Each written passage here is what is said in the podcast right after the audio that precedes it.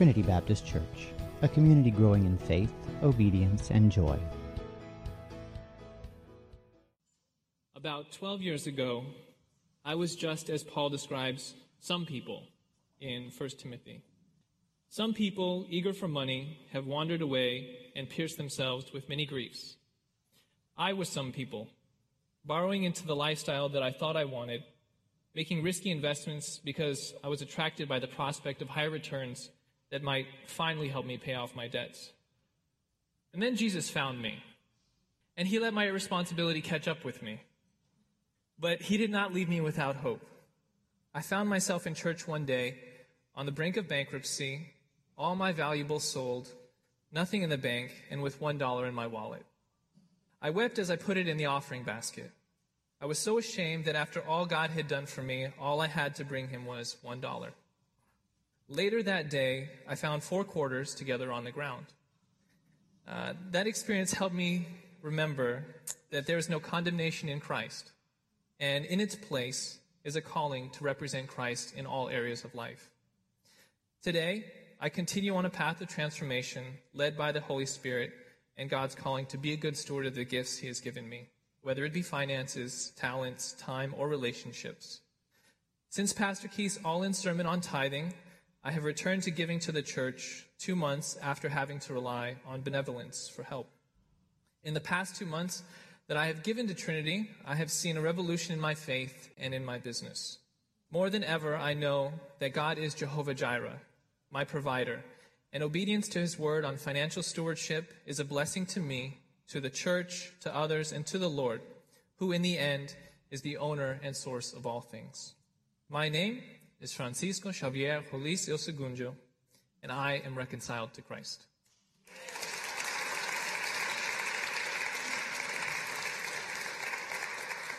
Our scripture reading today is from Psalm 22, verses 1 through 11. My God, my God, why have you forsaken me? Why are you so far from saving me, so far from my cries of anguish? My God, I cry out by day, but you do not answer. By night, I find no rest.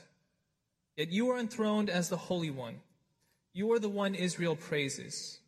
And you, our ancestors, put their trust. They trusted and you delivered them. To you they cried out and were saved. And you they trusted and were not put to shame. But I am a worm and not a man, scorned by everyone, despised by the people. All who see me mock me. They hurl insults, shaking their head. He trusts in the Lord, they say. Let the Lord rescue him. Let him deliver him, since he delights in him. Yet you brought me out of the womb. You made me trust in you, even at my mother's breast. From birth I was cast on you. From my mother's womb you have been my God. Do not be far from me, for trouble is near and there is no one to help. The word of the Lord. Well, good morning. I'm not used to being up on this level that much.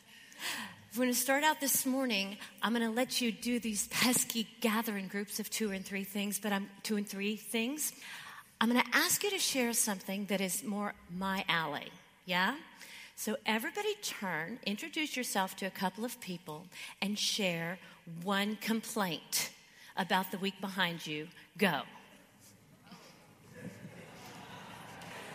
Do you feel better now? Didn't it feel good? Just got to get it out, right? All right, I'm going to bring you back. Psalm 38 6. Psalm 38 6 says, I am bent over and greatly bowed down. I go about mourning all day long. Now, I don't know about you, but to me, that's sort of like my mantra for late winter in New York City, right? I go about mourning all day long. Um, I was at a conference one time where the teacher was teaching us the dangers of cherry picking Bible verses for song lyrics. And he took that little snippet, and his translation said, All day long I will grumble and complain which y'all who run with me know is also my mantra when things aren't going my way. All day long, I will grumble and complain. I would like to write that song. Um, yeah, I know that Paul tells us in the book of Philippians not to grumble or complain, and that we should always be grateful. Um, we have hearts of gratitudes at all time, yes, but you got to admit that there are times when the complaining feels good and there are things that happen around us in our lives that make us feel a little less than grateful. If you are visiting with us this morning, my name is Beth Markham and I like to grumble and complain. no, I am, I am the director of worship arts here at Trinity. Um, the last two weeks, Keith has been unpacking the concept of reconciliation in the context of story, um, God's story. And that's totally my jam because I believe that worship tells God's story. Yeah? In worship, we declare, we remember, and we enact God's story from creation to mankind's fall, to God's covenant with us and his divine rescue mission, um, incarnation, crucifixion, resurrection, and restoration in which we find ourselves now today sort of traveling in this forward moving fulfillment um, as we wait as in anticipation for christ to return. But i ask myself okay so what am i supposed to do in the meantime? I mean obviously we're told we need to spread the good news right? We um now, see what happened? It, it went away on my iPad, but I'm smarter than, than the average bear. Words on a stick, they'll let you down. the question have to find my place. Jesus tells us in Matthew 28 that we're to go and make disciples of all nations, baptizing them in the name of the Father and the Son and the Holy Spirit. And get this part teaching them everything, to obey everything He has commanded us. Okay, so what did He command us? You can tell me. Feed the poor? Yeah, He said that. Care for the weak? Turn the other cheek? Sorry? Love your enemies. In fact, he said, Love the Lord your God with all your heart and all your soul and all your mind, and love your neighbor as yourself. There you go. Make disciples. Love the Lord your God with all your heart and soul and mind, and love your neighbor as yourself. Which has what to do with lament? Which is what I'm speaking on this morning. Hold on, because I'm going to get you there, okay? If we're called to make disciples, we do so by sharing the gospel, the good news. But the good news of redemption and reconciliation cannot be good news to any of us until we come to terms with how broken and hopeless we were before Jesus came. See, lament is the part of God's story where the pain is revealed, where we get real. And we recognize and name the reality that things are not how they should be. And you know what? We're kind of tired. And we're broken, and it's not fair. And probably we wouldn't have done things this way, maybe, if we were the creator of the universe and we got to make the call. Did you ever feel like that? When we were dating, my husband used to say to me, How can I miss you if you won't go away? Isn't that sweet? He's, I still marry. He swept me off my feet. Sometimes, sometimes I feel like maybe Jesus, like, he stands back and he looks at us and he's like, How can I save you if you don't think you need saving? He laments Jerusalem, Jerusalem. How often have I longed to gather you as a hen gathers her chicks under her wings, and you were not willing. See, the culture we live in has this healthy appreciation for the art of complaint, do we not? But not so much the lament. See, lament is not whining. It is the cry of those who see the truth of the world's deep wounds and the cost of seeking peace. And the cry is not into some void, it's to the Creator. It's to God. But our Protestant work ethic, pull yourself up by your bootstraps and create your own destiny culture. It shies away from that, doesn't it? Especially God's face. Feels a little entitled, right? Feels a little ungrateful. God is good all the time, and all the time, God is good. That is true. But sin is not good. And living in a world that is broken by sin is not good. And friends, if we're going to make disciples, we have to decide we're going to be real about that, both to ourselves and to God. You see, this artist loves that. If you sit me down at the piano, my hands are going to go straight to a D minor chord or a D minor scale. It's cathartic to me. We like to define ourselves in, in terms like that right brain and left brain, don't we? Um, if, if you know, in fact, do we have, do we have the slide? Did it, did it make it in? No? Well, if it shows up, you'll see that I found a very um, unbiased slide of the left brain and the right brain. Um, So if you look at that, right? Left brain people, y'all like math, yeah? Y'all like logic and reason. All the things we right brain people are thought to skip over in lieu of feeling our feelings and forcing them on the world. Yeah? Well, let me just tell you one thing before I go into this sermon about how we need to feel our feelings. I recognize that many of us here today are coming from different places, different cultures, and different, different ideas of how we deal with our emotions.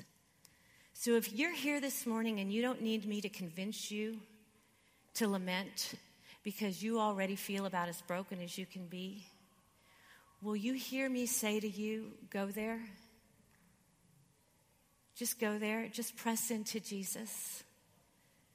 Because if nothing else, the place that you're in right now, no matter how abandoned you may feel, is where God is working to pull you closer into Him.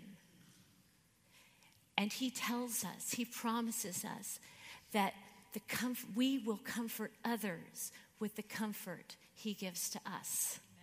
Amen. Amen? But so let me tell you a secret that I bet most of you already know left brain people have feelings too. Yeah? The point being that God's story is for all of us, both sides of our brain at the same time.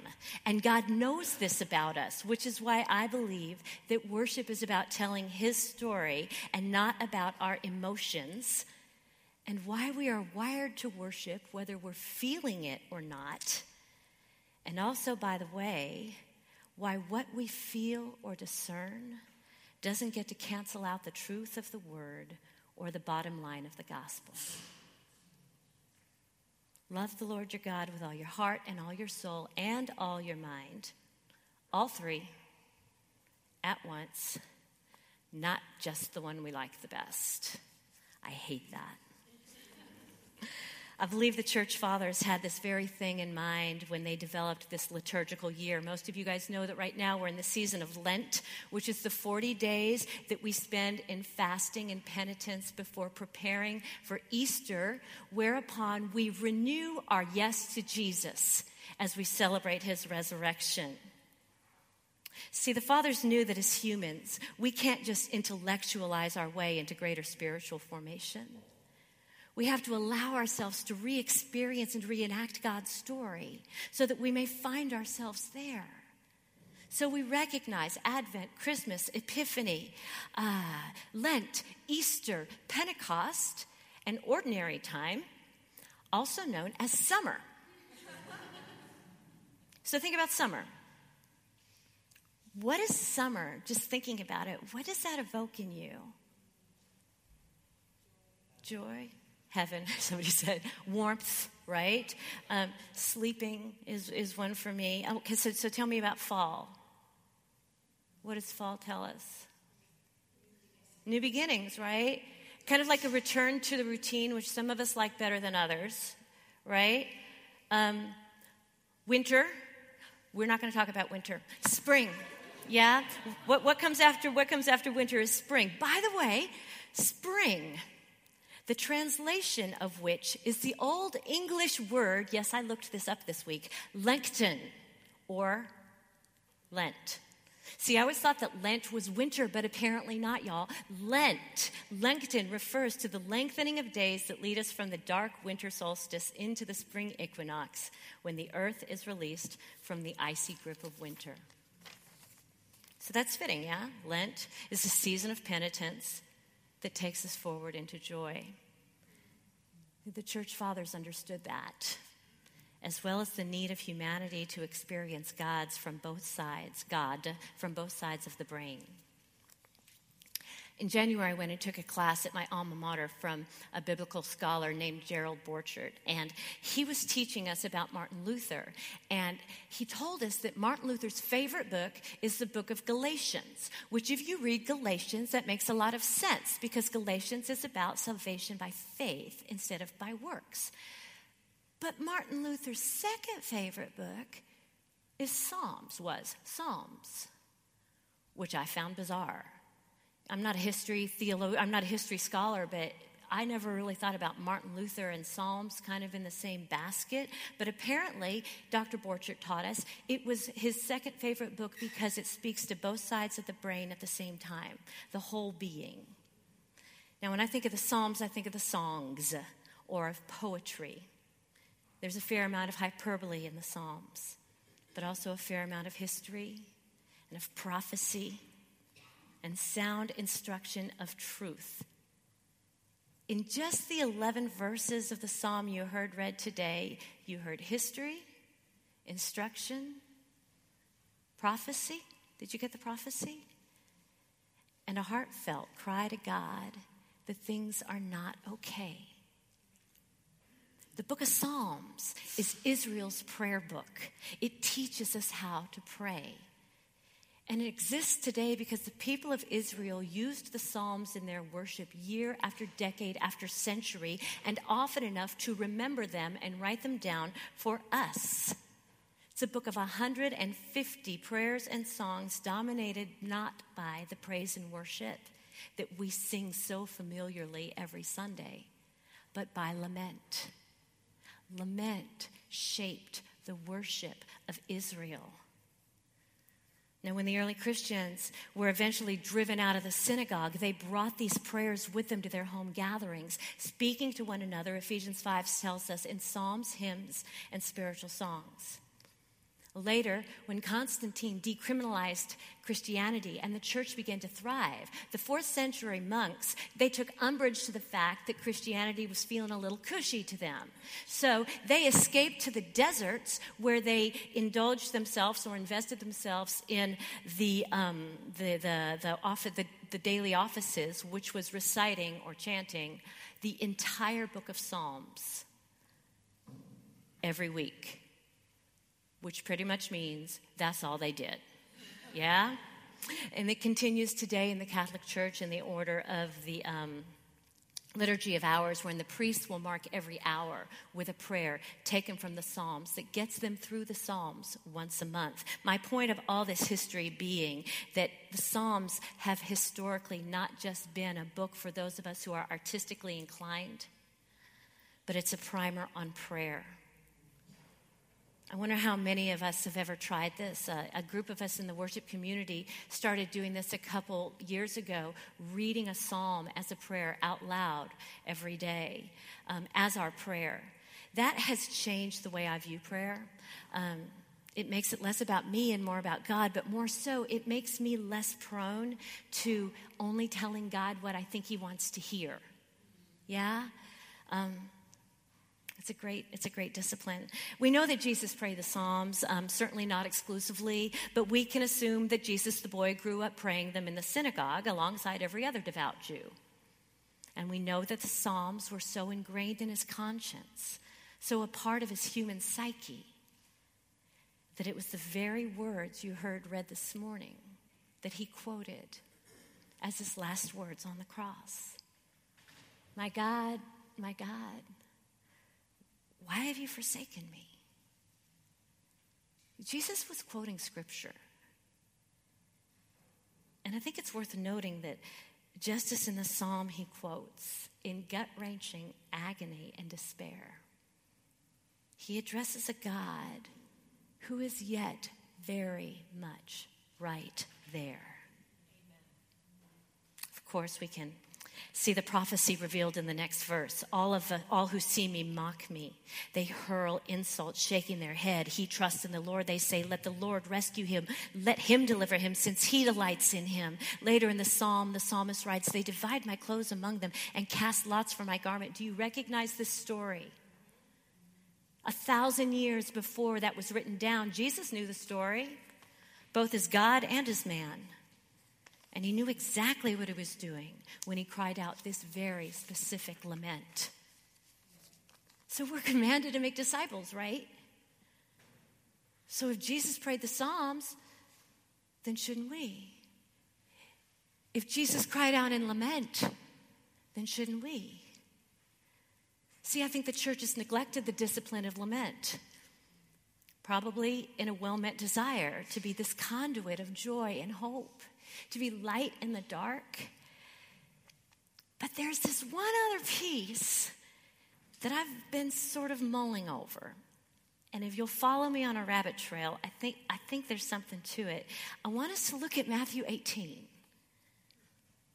Matthew 18 15 tells us if your brother or sister sins, go and point out their fault just between the two of you. Okay, so obviously we're talking about two believers in conflict with one another. We're not talking about a believer in God, right? We got that. But I still think it's interesting. See, Matthew 18 is one of those verses that I wish was rather not there. I don't like that verse. I like the next verse, where if the person doesn't listen to me, I get to go back with backup.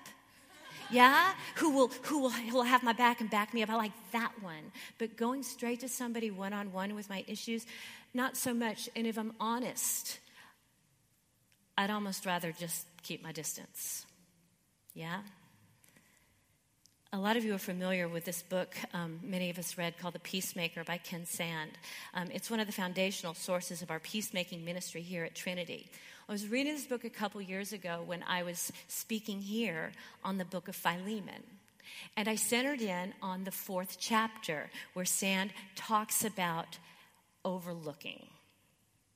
I want to get this right. I got to find this so I, so I quote him correctly here.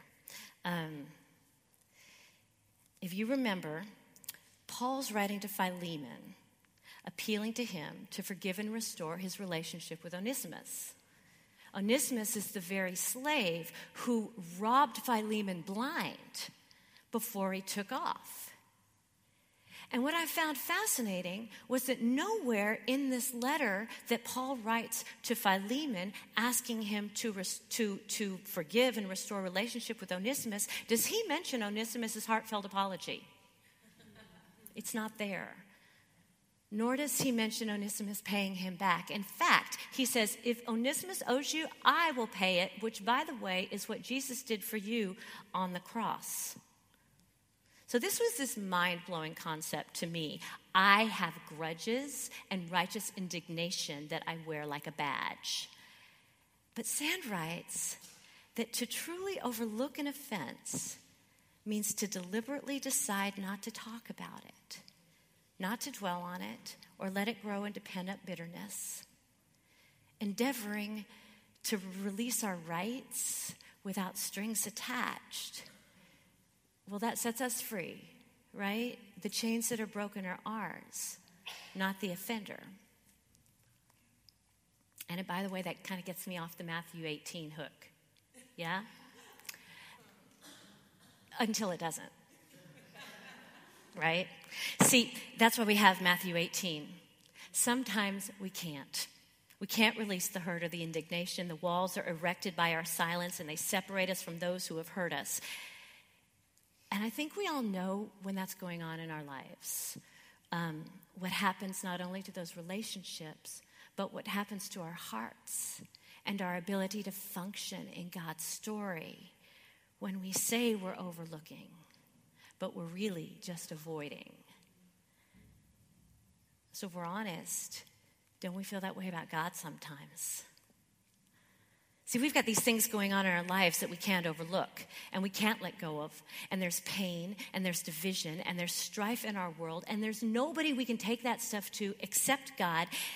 And if God calls us to go to one another one on one when we've got issues, don't you think He wants us to go one on one with Him too? See, that's what lament is. We come to worship or we sit down to pray and we tell ourselves that everything's good because God is on his throne. We recite scripture of hope and we vow that we're going to do better. We find ways to medicate the pain or to numb it, silence the rough spots, we jump through hoops to proclaim God's glory and stuff down the nagging feelings that things are actually not okay. Y'all, things are not okay. The enemy, the devil, prowls around like a roaring lion looking for someone to devour. The world is a mess, and you know that is so saying it lightly. Life is not fair. Sometimes healing doesn't happen. Sometimes people die. Earthquakes happen, and wars rage. Nations fall. People, good people, will disappoint us deeply. God on his throne he doesn't, it doesn't seem, and, and I know you have to note that word, it doesn't seem that he cares. See, friends, our intellectual understanding of theology and eschatology is not going to heal broken, shattered hearts. But God's story gives us the language to feel, to be present, and to name what we would stuff down and be eventually made whole. So I ask myself if I choose to avoid being real with God about all this, what does it say about my relationship to Him? And then I ask myself one more thing What is my reaction to cries of lament from others who maybe I don't agree with them or I don't think I can relate to them, what does my reaction to them say about me? I ask that because we're walking out our roles in God's story at a point in history in which division is calling the shots.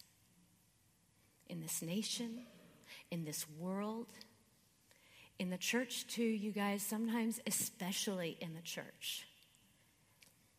And I tell myself that our struggle is not against flesh and blood, but against the rulers, against the authorities, against the powers of this dark world, and against the spiritual forces of evil in the heavenly realms.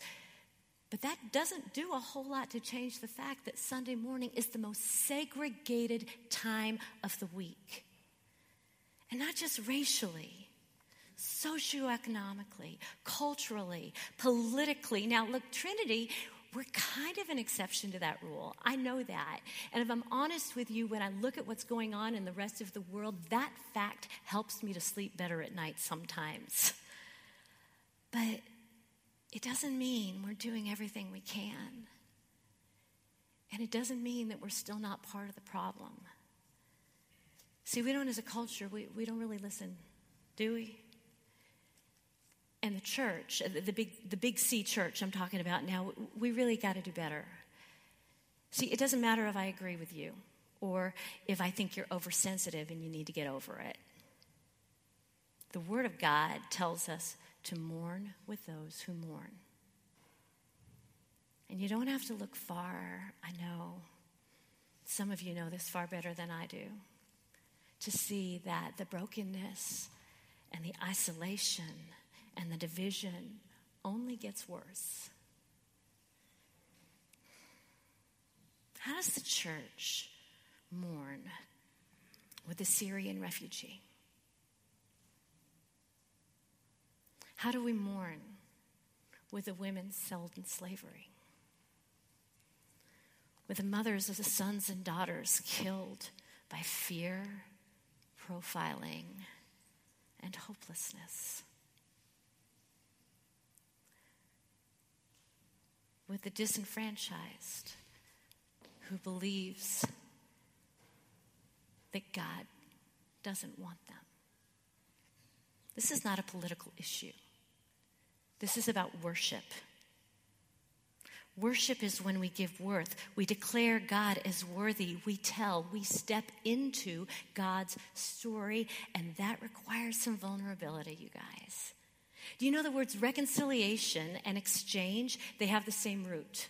Like um, exchanging money to equal value, in reconciliation, we exchange perspectives or we change places. And worship, corporate worship, I'm talking about now, um, it gives us the opportunity to stand with one another in solidarity in order to be reconciled. We do this with confession. Confession, maybe not for what we've done or thought individually, but for systemic humanity. And we do this through lament. Evan Koontz tells us we must be present in the injustice to transform the injustice. Think about that. Through lament, we love our neighbors as ourselves. We find intimacy with our Savior in heart, soul, and mind. We even make disciples. The power of lament is that in all these things, we are walking out our role in God's story, naming the need for His intervention and reconciliation, and opening the door to hope. Now, Keith is going to talk about the power of hope next week. But what we need to understand today is that we can't truly have hope until we've learned to lament first. Bottom line, we're broken, right? I mean, we're broken, the world's broken, everybody knows this, but I submit that we work awfully hard to overlook this on an everyday basis. See, we want to skip over to hope, but we can't just skip ahead. See, when we are able to voice our brokenness, our grief, even our rage, and we can bring those cries to the foot of the cross, then we release any control we think we may have. And our hands are open to receive healing. Y'all, the cross is as much a symbol of brokenness as it is of reconciliation. Keith told us a few weeks ago he said Jesus was so committed to our oneness that he allowed himself to be broken. So we have to allow our hearts to be broken. We have to name it. We have to cry out to God with it. And then, only then, thanks to the cross, we step into oneness. So let's pray together.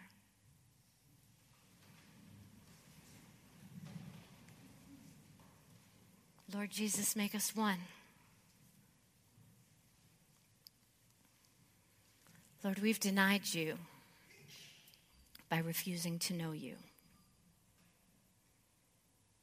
We have betrayed you by keeping our distance. We've mocked you by pretending we are not yours. Lord, we're lost. Let your forgiveness find us. Welcome us into your strong, forgiving arms. And let us feel reconciled again. Amen.